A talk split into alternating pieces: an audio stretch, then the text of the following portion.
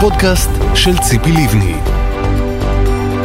שלום, אני ציפי לבני, ברוכים הבאים לפודקאסט שלי, להסכת, אה, והפעם הוא לא רק שלי, אה, היום אני מארחת באולפן יחד איתי את חגי סגל, עורך מקור ראשון, עיתונאי, איש ימין אידיאולוגי, תושב עופרה, אה, ואנחנו רוצים לנהל בינינו שיחה משותפת.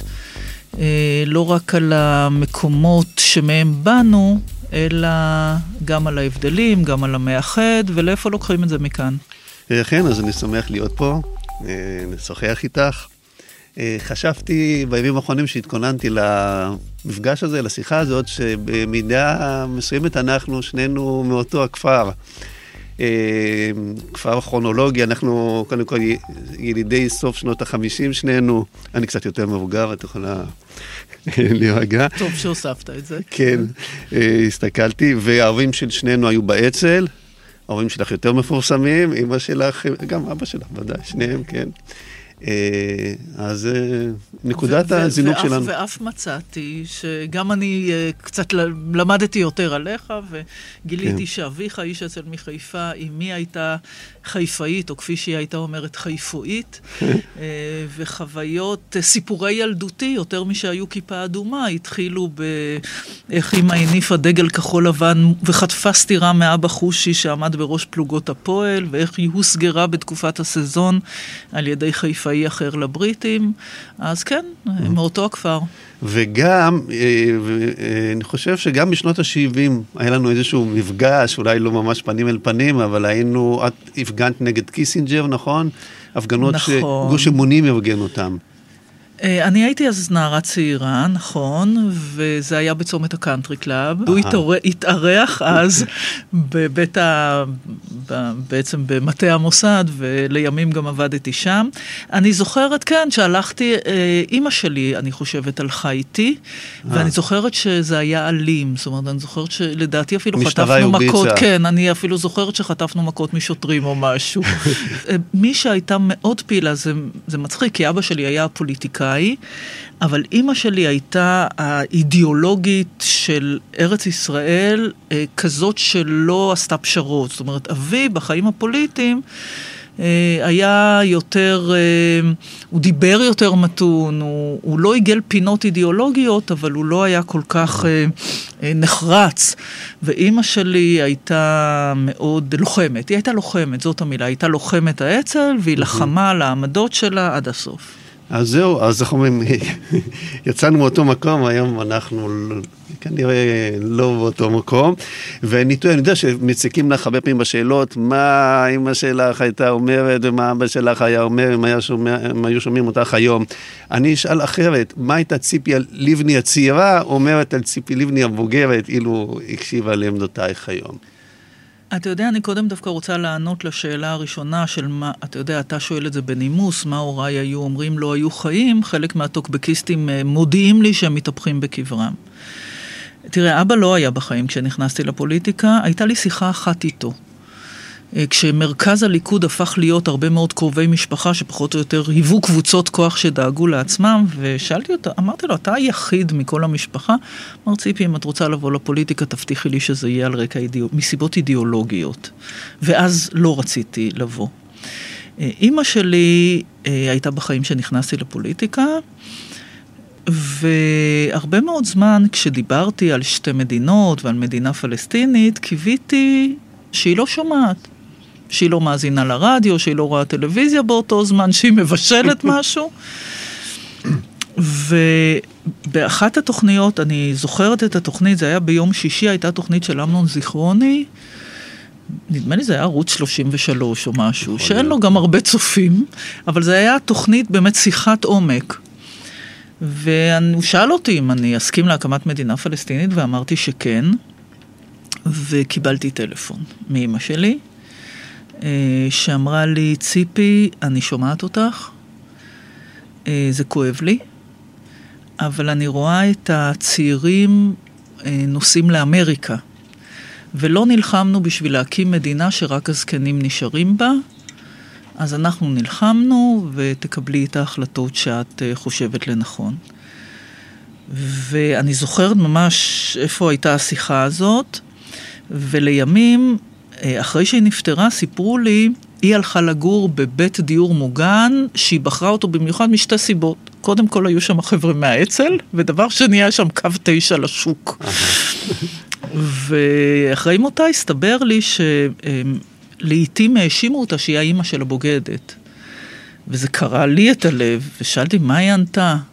והחברה שסיפרה לי את זה אמרה, היא אמרה, היא הבת שלי והבת שלי תמיד צודקת. עכשיו שתבין, מדובר במישהי, הזכרת את סבסטיה, את ההפגנות, היא הלכה לצעדות השומרון בגיל 80.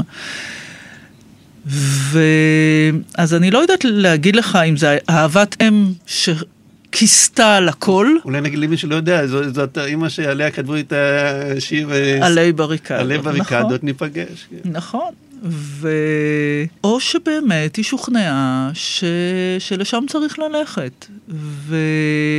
ואחרי כל התשובה הזאת, יש לי עוד משהו להוסיף, שאת ההחלטות שלי, אני מאמינה שאני מתרגמת את הערכים של הוריי, ואני מקווה שנדבר על זה, ואני בעיקר מקבלת אותם בשביל הילדים שלי, לא בשביל הוריי.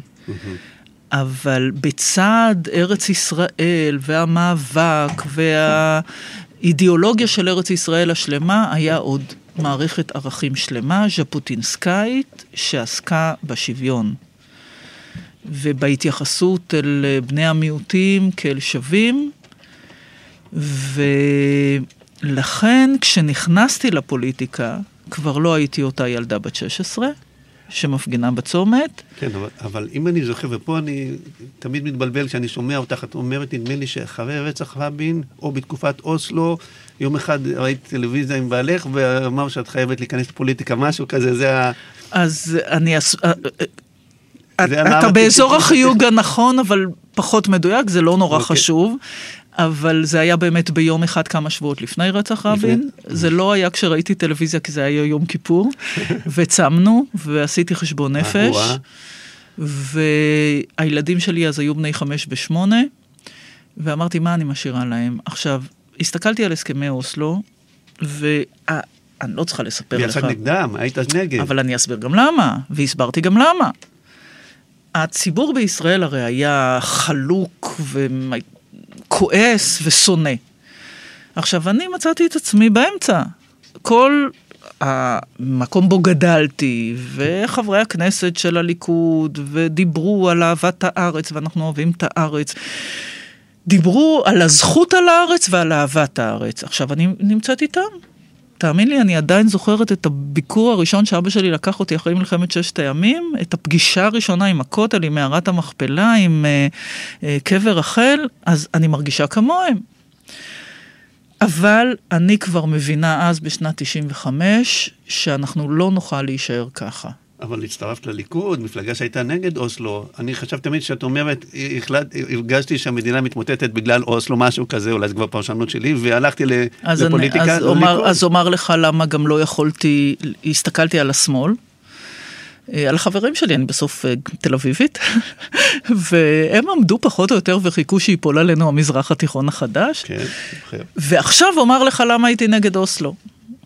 והסתכלתי על הסכם אוסלו, הייתי עורכת דין אז בכלל, לא הייתי בפוליטיקה, לא רציתי להיכנס לפוליטיקה, ואמרתי, רגע, יש לנו זכות על הארץ, אבל אנחנו נצטרך לחלק אותה. כדי לשמור על מערכת הערכים של יהודית ודמוקרטית. הסכמי אוסלו זה אפילו לא הסכם, זה היה זיכרון דברים. הוא דחה את כל הסוגיות לסוף. הוא הכניס לסדר היום שני נושאים, את הפליטים ואת ירושלים, כנושאים כן. אה, בודדים. ואמרתי את שני הדברים הבאים, יש לנו זכות על הארץ, אבל זאת מדינה דמוקרטית, אוסלו יתקבל בדרך דמוקרטית, אנחנו נצטרך להתקדם אה, בהמשך לו ולקבל אותו, אבל לנהל את כל האירוע אחרת. עכשיו עוד סיפור קטן, למה לליכוד? זו הייתה אז מפלגת מרכז, אני לא זוכר. לא, לא, אני, לא, זה היה אחרי זה, 95 לא, אבל אני אספר עוד סיפור קטן שאף אחד לא מכיר אותו. דרך השלישית הייתה משהו ב-96, כן. קודם כל בואו נתחיל מזה שבסוף אני נולדתי במצודת זאב, אבל באמת דאגתי, אתה צודק. והכרתי בחור שהיה מאוד מאוד קרוב לנתניהו, לנתניהו הייתה הצוללת, מה שנקרא, כמה אנשים מאוד מאוד קרובים אליו, זימנתי אותו. אליי לשיחה. אמרתי לו, תשמע, אני שוקלת להיכנס לפוליטיקה, אה, אם אני אעשה את זה, אני אעשה את זה במסגרת הליכוד, זה המקום שהכי מוכר לי וקרוב אליי, אבל מה? אה, אני חושבת שאנחנו נצטרך אה, לקבל את אוסלו, לנהל משא ומתן נכון יותר, ונתניהו מדבר נגד, ואני לא יודעת מה לעשות. בדיעבד זה נשמע לי קצת מצחיק, אני עוד לא רואה חבר כנסת שנורא חשוב לו מה יגיד ראש המפלגה היום. ואז הוא אמר לי, כן, זה נכון, אבל אני מעריך שהוא יאמץ את הסכמי אוסלו, ואת יכולה להביע את דעתך. והופעתי, הופעה ראשונה בטלוויזיה, זה היה כבר אחרי רצח רבין, והופעתי עם מי שאז אמר שנגמרה לו המדינה, עם שבס, שהיה פר... פריימריסט בעבודה. ונשאלתי את השאלה הזאת, ואני אמרתי, בליכוד, בהיותי פריימריסטית שעוד רק טבלה את הרגל במים, ואמרתי את מה שאמרתי לך. כן, אפשר למצוא את זה בארכיון. כן. יש לי ביקורת על אוסלו. אה, נתתי את הדוגמה של, שלי כעורכת דין. אה, ואמרתי, אבל אנחנו מדינה דמוקרטית ונצטרך, אה, ונצטרך אה, לאמץ אותם. ויש לי ביקורת על, על ההתנהלות. החלק שמאוד הטריד אותי באוסלו, גם ברמה העניינית, לא רק הטכנית, שבאמת הכניסו לשולחן את הפליטים, שזה בעצם פליטי 48, והפכו את הסכסוך למשהו שחוזר אחורה ל-48 ולא, כן. ולא ל-67. ולכן, מהיום הראשון אני רציתי לנהל משא ומתן על הסדר קבע ולהגיע להסדר שלם, מפורט, מלא וכולל. אז או קבע או כלום. אה, כך חשבתי עד לא מזמן, אני היום אה, חושבת אה, גם מחוץ לקופסה לא, הזאת בהתנ... שבניתי לעצמי. בהתנתקות את תמכת, נכון? הצבעת בעד. לא רק שתמכתי. אני זוכר, היית שותפה אה, ל... לא רק שתמכתי. הצלת את ההסכם הזה באיזה נכון, שלב. נכון, אה, לא רק שתמכתי, אלא ש... אה, אריק שרון באיזשהו שלב נתקע בלי רוב בממשלה, כן. אה, ביבי, סילבן ולימור אה, לא רצו... התבצרו באיזה מלון בתל אביב, ואת לא. לפני זה, עוד לא, לפני שהם התבצרו. הם הודיעו שהם יצביעו נגד, ושרון החליט שהוא מפטר את ליברמן ואת בני אלון. דרך אגב, ליברמן לא היה לו אכפת להישאר בממשלה אחרי ההתנתקות, אבל הוא לא רצה להצ... זה הסיפור הזה של כן. אני, ידי לא תהיה במעל, אבל אני אשאר אחרי זה. ואז שרון החליט ליצור לעצמו רוב טכני והודיע להם שהם מפוטרים. ואני אמרתי, רגע, רגע, חכה, אני אשכ... תן לי לנסות לדבר איתם. כבר אמרתי קודם שאני עורכת דין אה, שיודעת לזהות פערים וליצור הסכמים. ואכן קבעתי איתם פגישות במלון אה, בתל אביב, ובעצם אמרתי להם, תראו, מה, מה באמת מפריע לכם בתוך כל האירוע הזה? אה, והם אמרו, אנחנו לא יכולים להיות שותפים לפינוי יישובים. אמרתי, זאת אומרת, לא היציאה מעזה, מרצועת עזה היא מה שמפריע לכם, אלא האקט של פינוי יישובים. כן. ואמרו, כן. אז אמרתי, אין בעיה. נשרטט את התוכנית מחדש. אתם תצביעו בעד העיקרון שישראל עוזבת את רצועת עזה, אבל יהיו שלוש הצבעות שונות לפני פינוי כל קבוצת יישובים. וככה הם הגיעו והצביעו בעד, אה, עד שזה הגיע לפינוי היישובים, ואז אה, באמת אה, כבר הם עזבו. את בכל אופן חרקת פה מהעיקרון של עצמך ללכת, להעדיף הסדרי קבע, כי נכון. לא הייתה שום הסכם, לא, אפילו הסכם ביניים היא לא הייתה. קודם כל אתה צודק, ולפני...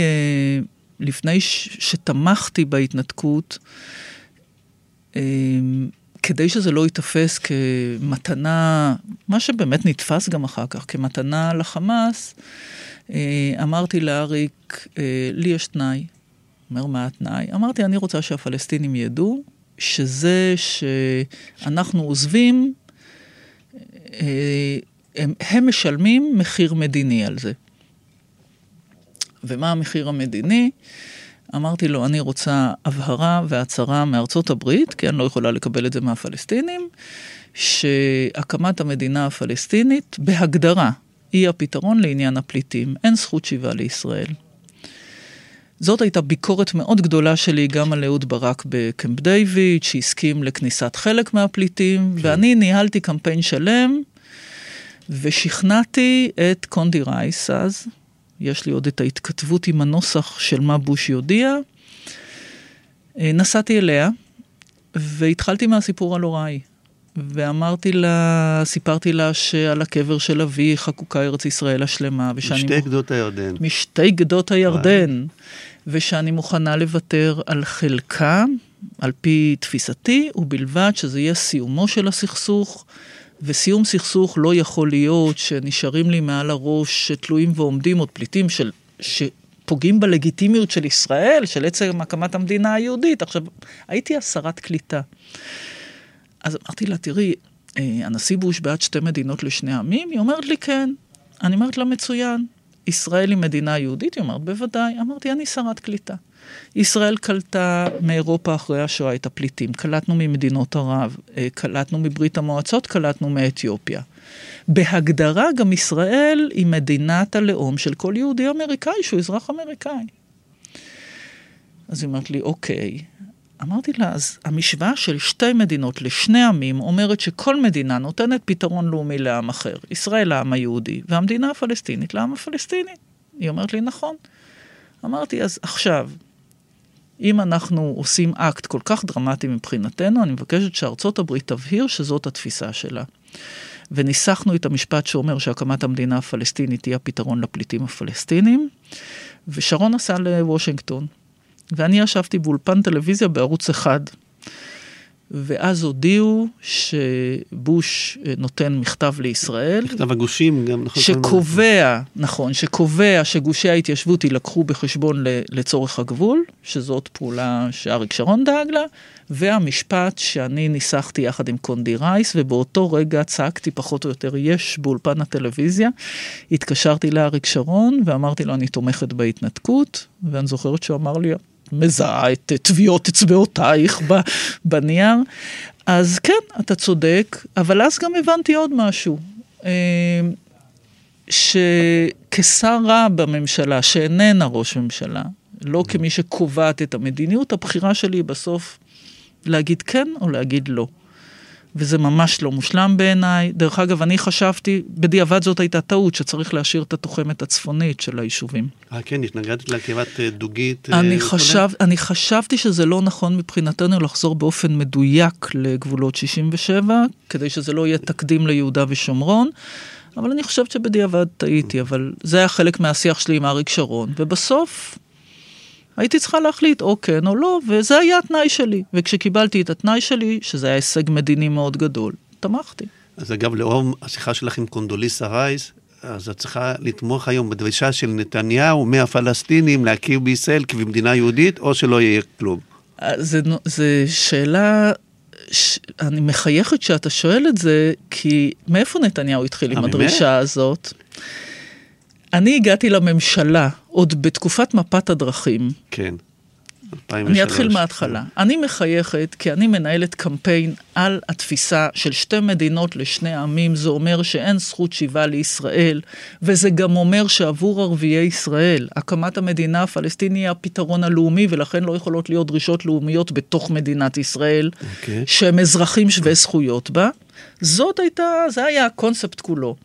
ובמפת הדרכים דובר עוד על, בשלב השני, מדינה עם גבולות זמניים, מדינה פלסטינית, ואחר כך ישראל והמדינה הפלסטינית ידונו גם על הפליטים. והבאתי נייר לממשלה ונתתי את כל הטקסט הזה. ואמרתי, בואו נקבל החלטת ממשלה במפת הדרכים שאומרת שהקמת המדינה הפלסטינית היא הפתרון לפליטים. שתי מדינות לשני עמים, המדינה היהודית, כל הסיפור. ואז בליכוד אסור היה להגיד מדינה פלסטינית, אמרו אסור לנו להגיד את זה. אמרתי, אבל אתם הולכים לאשר את מפת הדרכים לשתי מדינות?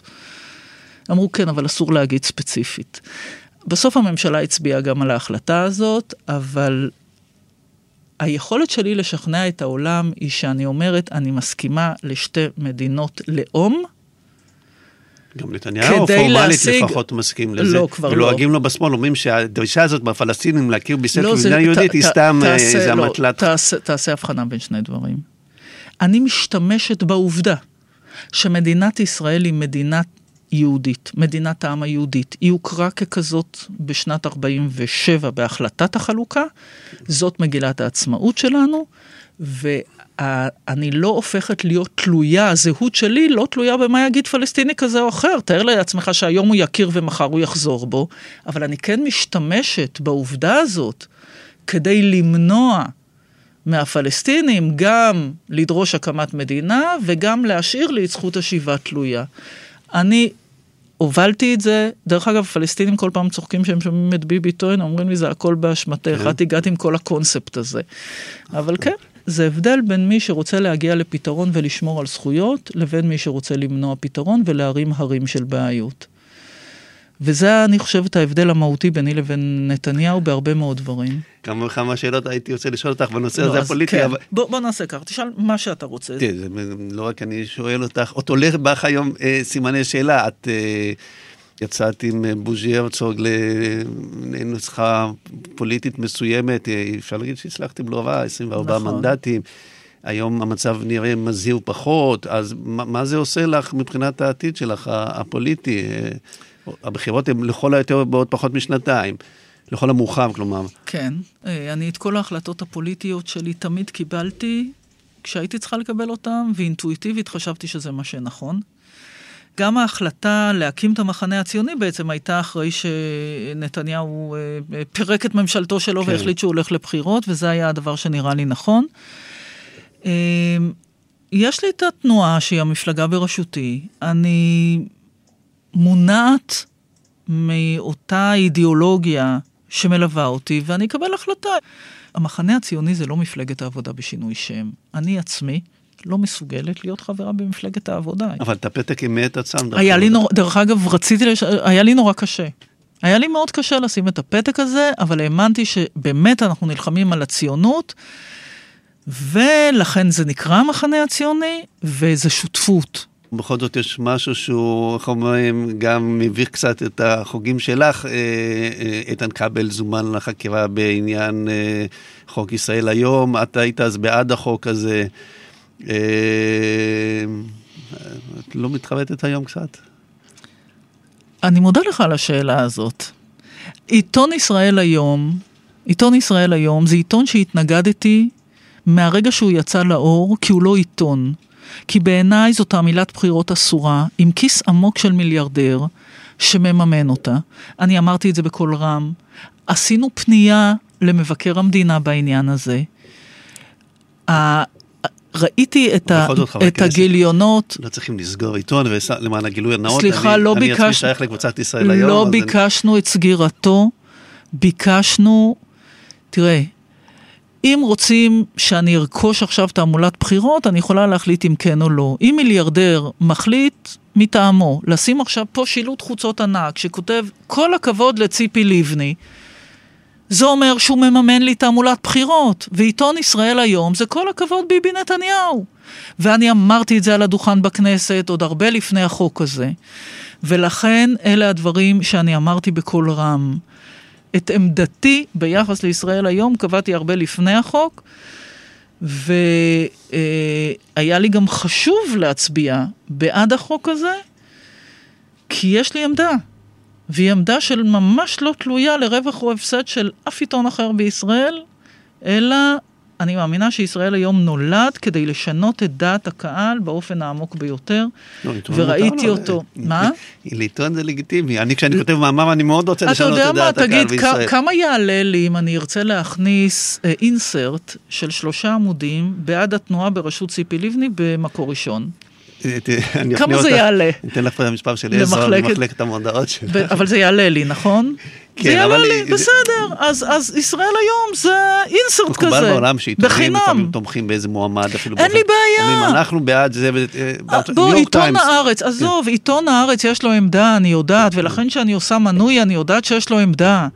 אבל לא מחלקים לי אותו שאני שוכבת חולה במיטה בבית חולים, לא שמים לי אותו בחינם ברכבת, לא נותנים את זה לבני החייל שחוזר לי יום אחד אחרי שמירה בצומת תפוח, בני הצנחן, חוזר הביתה ואומר, אמא, מה זה העיתון הזה? אני אומרת לו, מה זאת אומרת? הוא אומר, היינו, שמרנו שם, אה, והביאו לנו את זה, ואני קורא שם איזה מין תיאור יוצא דופן, זה היה אחרי אחד מהביקורים של ביבי בארצות הברית ש... בימים של אובמה, כן? אוקיי, זה לא החיבוקים של היום. ושהיה אירוע שהיה פלופ גדול, ושם כתוב שהביקור היה כל כך מוצלח, שרק מרוב צניעותו נתניהו לא רוצה לספר כמה הוא היה מוצלח. עכשיו, בני בן ה-20 באותה עת חוזר, הוא לא יודע על כל תפיסתי ביחס לעיתון, הוא בא מעצמו ואומר, עמדתי, שמרתי, נתנו לי. מה זה? אז זה תעמולת בחירות. וזה תעמולת בחירות שדוחפים אותה, אה, שדוחפים אותה. נדמה לי מבקר המדינה בכל זאת אה, אה, לא פסק. הוא לא קיבל, אתה כן, לא צודק. כן. מבקר המדינה לא קיבל את הטענה הזאת. הוא לא אסר על החלוקה של כן. תעמולת הבחירות, ולכן למצער שמי שרוצה לרכוש את העיתון, שירכוש, אבל אל תדחוף לי את זה כתעמולת בחירות. אז זה היה אקט דמוקרטי למופת בעינייך, החוק ישראל היום? אני חושבת שחלוקת ישראל היום בחינם היא אקט אנטי דמוקרטי בעליל ועובר את כל החקיקה הקיימת ביחס לתעמולת בחירות אסורה. היא מותרת דרך אגב, אבל לא במימון של כיס עמוק של 700 מיליון שקל של מישהו. יש עוד שאלה אחת, בזמנו הטילו עלייך את אה, אחת מהאנשים אה, לא אוהבים בישראל שהנשיא הטיל עליהם פעם להרכיב ממשלה, זאת הגעת למקום הזה, בסוף זה לא צלח. אה, האם בכל זאת לפעמים את אומרת לעצמך, אולי טוב שלא הצלחתי להרכיב ממשלה. וואה, אתה הראשון ששואל אותי בלהפך. כן. כי? אולי טוב, לא, כי... כי לפעמים ממש מנהיג נקלע למקומות אה, וואו. בלתי אפשריים, הכרעות נוראות ואיומות, וחסכת את זה בכל זאת מעצמך. וואו. אתה הבן אדם הראשון ששואל אותי את זה הפוך. כי עד היום אני פוגשת אנשים, כולל בביקור האחרון שלי בסופר, אה, של אה, למה, למה, למה, למה, איך זה לא צלח.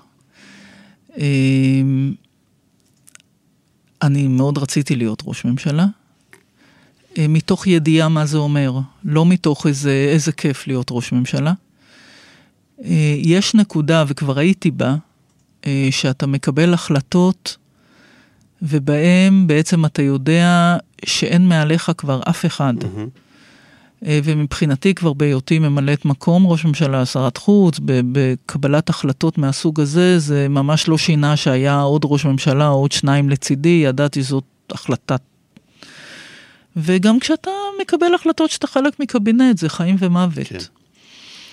קיבלתי את ההחלטה, אני לא יודעת אם קיבלתי אז את ההחלטה, אבל שוכנעתי שאני יכולה לעשות את זה בעצם כשהייתי כבר קרובה למקום הזה והבנתי שני דברים. כי לא נכנסתי לפוליטיקה כדי להיות ראש ממשלה. ובשתי נקודות בזמן, אחת שלום ואחת מלחמה, אה, הבנתי שבסוף היחידי שקובע באמת זה ראש הממשלה, ובצדק, ושאני אה, יכולה לעשות את זה ורוצה לעשות את זה. ושתי הנקודות האלה היו גם תהליכי השלום, שבהם הייתי ראש הצוות ויכולתי לקדם את מה שאני רוצה, אבל ב... במגבלות טבעיות. ובמלחמת לבנון השנייה, ש...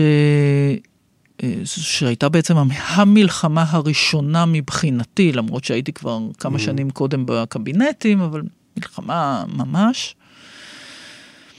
וידעתי מה צריך לעשות, והייתי צריכה להילחם, שלא לומר להתחנן, שבועות, כדי שיקרה מה שהיה צריך לקרות. ומה שהסתבר לי אחרי שקיבלתי את המנדט, אני רוצה להזכיר משהו, את המנדט קיבלתי שנה וחצי לפני בחירות, במדינה שבה בדרך כלל ממשלות לא משלימות את כהונתן, אז היה ברור שזה לזמן קצר. ש"ס שמלכתחילה הודיעה שלא ברור אם היא רוצה בחירות או לא. אה, אהוד ברק, אה, שבעצם סגר עם צחי הנגבי שאהוד אולמרט התפטר, אבל עדיין התחיל לנהל איתי משא ומתן עם דרישות מכאן ועד להודעה חדשה, אה, במקום להשאיר את המצב על כנו. ואני התייסרתי הפוך במשך תקופה, האם יכולתי להקים ממשלה. כי בעצם גם עם החרדים, אה, חלק מהדרישות, אה, גם, גם לי יש סדר עדיפות, והיינו באמצע תהליך שלום, ואמרתי, אם אני יכולה להמשיך את התהליך, אז אה, כן, אז גם אפשר לשלם על חלק מהדברים שנדרשים. עד שהסתבר לי שזה לא משנה מה אני אשלם, הם לא רוצים להיכנס Mhm. לממשלה. זאת אומרת, בו, אלי ישי היה אמור להגיע לפגישה ואז חזר הביתה מאיזה סיבות שהוא לא יכול. כמעט לא רצו למנות צוות. אה, בעוד המשא ומתן התנהל, כבר דווחתי מהאנשים הקרובים במשרד הפנים שהוא הורה, כבר הורה לארוז את החפצים. אה, מאחורי הגב סגרו גם עם הגמלאים, עם איזו הבטחה לרפי איתן. ועדיין, ובתוך בתוך קדימה, שגם את זה צריך להניח על השולחן, אה, אלקין, שכבר היה אוקיי. בדרכו אל הליכוד, אה, הלך לש"ס, אה, וגם הוא וגם מופז העבירו מסר שהם לא ייתנו לי להקים ממשלה צרה. זאת אומרת שש"ס ידעו שזה או הם או אין כלום, כי אני אמרתי, אולי נבוא ונודיע לכנסת, ואז תהיה ממשלה צרה, אפילו ממשלת מיעוט. כן. ואז הם הצטרפו. ואז הלכו לרב והודיעו לו, "אל- הסר דאגה מלבך, בלעדיכם היא לא תוכל להרכיב. ואחרי כל זה עדיין הלכתי עם המועקה הזאת, ועד שהסתבר לי שעורך דין גלס, שייצג את ש"ס במשא ומתן, שנפטר מאז, ביקש להעביר לי מסר, תגידו לה שהיא לא יכלה. מה שהיא לא הייתה עושה, היינו כבר סגורים. אהה. אז בדיעבד אני יודעת שמה שלא הייתי, שלא יכול. שלא יכולתי, אמ, אני שאלתי אולי, את אומרת לפעמים, ברוך השם שלא, אמ, ניצלתי מ... אה, לא ממש, לא. אני יודעת כמה זה נורא לי, קשה, אני לא רוצה להגיד נורא, אני יודעת כמה זה קשה להיות ראש ממשלה במדינת ישראל. ודווקא ככל שהמצב הולך ומחמיר, ככה אני יודעת לאיפה צריך לקחת, ואני יודעת שאני יודעת לעשות את זה, ויכולה לעשות את זה, לכן זה מתסכל דווקא, זה לא מנחם. זה גם צופה פני עתיד, האמירה, המשפט האחרון שלך? שאלת אותי קודם מה אני אעשה בעתיד, אמרתי, אני נותנת את אותה תשובה, אה. אני עדיין אינני אה, יודעת. אוקיי, טוב, טוב, תודה חגי. תודה רבה. אה, לי לפחות היה מאוד מעניין. אה, רק, רק התחלנו, זאת רק ההתחלה, יש לנו עוד הרבה על מה לדבר, אז אה, נמשיך בפרק הבא. ותודה גם לכם שהקשבתם, ותמשיכו איתנו, גם לפרק הבא. רוצים לשמוע מה ציפי לבני חושבת על נושאים נוספים שעל סדר היום? רוצים להגיב על מה ששמעתם? באתר האינטרנט של ציפי לבני הכנו עבורכם את פינת הפודקאסט.